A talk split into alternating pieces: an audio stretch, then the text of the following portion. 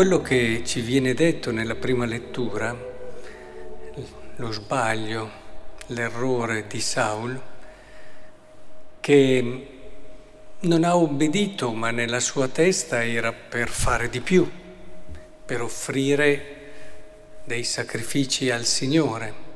Sapete, questo votare allo sterminio è un richiamo tipico al fatto che Dio deve essere l'unico fine, l'unico scopo.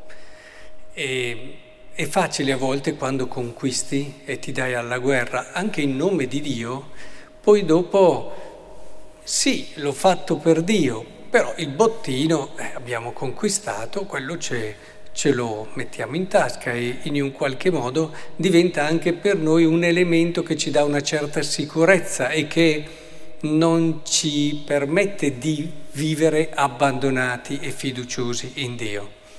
Quindi questo votare allo sterminio, che vuol dire eliminare tutto e quindi non tenere per sé nulla, richiama proprio questa centralità di Dio. Sapete come nell'Antico Testamento il problema del Dio unico, tutta l'idolatria è, è, è molto sentito.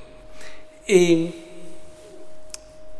il problema è che Oltre a questo c'è anche chi fa magari nella sua testa di più, come Saul. Ma no, ma perché dobbiamo buttare via questa roba? Usiamola per sacrificare a Dio.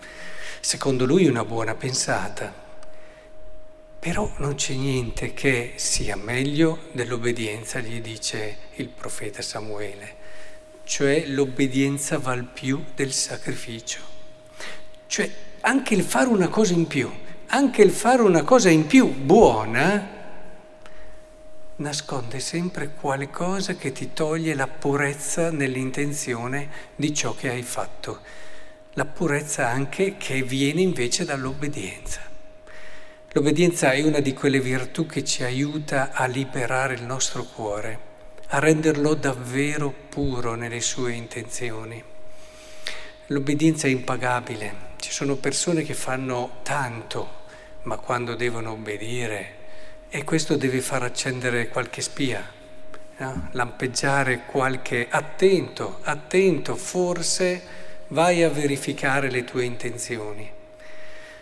Credo che ci possa aiutare questo anche poi il Vangelo, del resto quando ci parla appunto del giusto senso anche del digiuno, che il digiuno, come anche le ascesi e quello che si fa, non vale in sé, ma nella misura in cui ti aiuta ad arrivare a Dio. E, e, quindi non è un valore in sé, nel momento in cui c'è lo sposo, ecco che cessa anche il senso del digiuno. E così quello che può sembrare una rinuncia, un'ascesi, un qualcosa, quando perde di vista il suo fine vero, la sua motivazione, ecco che non solo diventa inutile, ma a volte anche dannoso, come è stato poi nel caso della disobbedienza di Saul. Credo che questo, in questo la letteratura spirituale nella tradizione cristiana è ricchissima sul valore dell'obbedienza che ci aiuta davvero a rendere il nostro io più profondo libero e abbandonato. Quante volte noi magari vogliamo fare di più di quello che ci è chiesto e questo è pericoloso quando vuoi andare oltre, perché ci metti sempre te stesso e non Dio dietro a questo andare oltre. Per questo credo che sia importante, ciò che si edifica nel regno di Dio non può passare se non dall'obbedienza. E, e penso che dobbiamo in questo senso essere sempre molto attenti. Penso che molti sappiano, anche perché spesso lo racconto, l'episodio di San Simone lo Stilite, no? che era particolarmente fervoroso, generoso, arriva in quest'ordine religioso, bene, gli dicono no, ma stai esagerando, insomma, sia come preghiera che come penitenza, fanne meno, ma lui no, lui andò avanti, tanto che lo cacciarono, perché non era pronto, non era maturo, nella sua testa era un fare di più, ma si allontanava da quello che era il giusto anche motivo che doveva portarlo a vivere sia la preghiera che la penitenza e qui i superiori se ne erano accorti, tanto che lo allontanarono. Poi ritornò, maturato, e E iniziò obbedendo a fare tutto quello. Poi gli venne questa ispirazione di andare sopra questa colonna e lì rispondere a tutti quelli che... E, e questa forma anche di annuncio del Vangelo. A un certo punto i superiori si avvicinano e dicono abbiamo pensato che tu debba scendere. Allora lui subito, immediatamente scende, eppure stava facendo tanto bene. Nel momento in cui è sceso gli hanno detto bene, abbiamo capito che stai facendo le cose con lo spirito giusto, puoi risalire.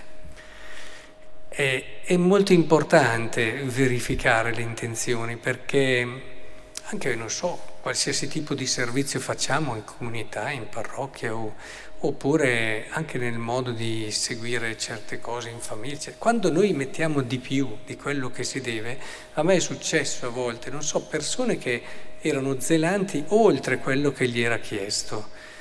E, e poi negli anni effettivamente mi sono accorto che difficilmente non eh, escono da questa regola, cioè ci mettevano troppo dei loro bisogni. Cioè quando si va oltre, eh, spesso non si mette l'amore solo di Dio, ma ci si mette tanti dei nostri bisogni. E, anche che hai bisogno di tutti i tipi, eh? sia per quello che magari non hai ancora risolto di te e serve per compensarlo, sia per tutto quello che intorno si dice a quello che fai, eccetera. Ecco, credo che sia molto importante in tutto questo avere un criterio di libertà che è guidato per mano dall'obbedienza. Cercate, tutti dovremmo cercare qualcuno a cui obbedire No? Dio prima di tutto, ma poi sapete, Dio è là, è molto facile dire sto obbedendo a Dio, è là. E qualcuno in concreto, perché chiaramente che, che sia, non so, un confessore, un padre spirituale o comunque una persona che possa in un qualche modo aiutarmi nella direzione giusta. E, e, in questo senso credo che ci possa davvero aiutare tanto ad acquisire una libertà interiore che smaschera, perché facciamo una fatica a vedere le nostre intenzioni ed è giusto così, a, a tirare fuori davvero il perché facciamo le cose. Siamo convintissimi di farle per Dio e poi dopo guardandoci a modo scopriamo tante altre cose. E siccome il regno di Dio si costruisce su un amore retto e libero, altrimenti costruiamo un po' il nostro regno, tra virgolette, e ce ne accorgiamo subito quando è così, perché appena ci spostano dall'incarico che avevamo facciamo fatica. Eh? Quindi in questo senso che il Signore ci aiuti e l'obbedienza sia quella virtù che ci aiuta davvero a raggiungere la perfezione nel cuore.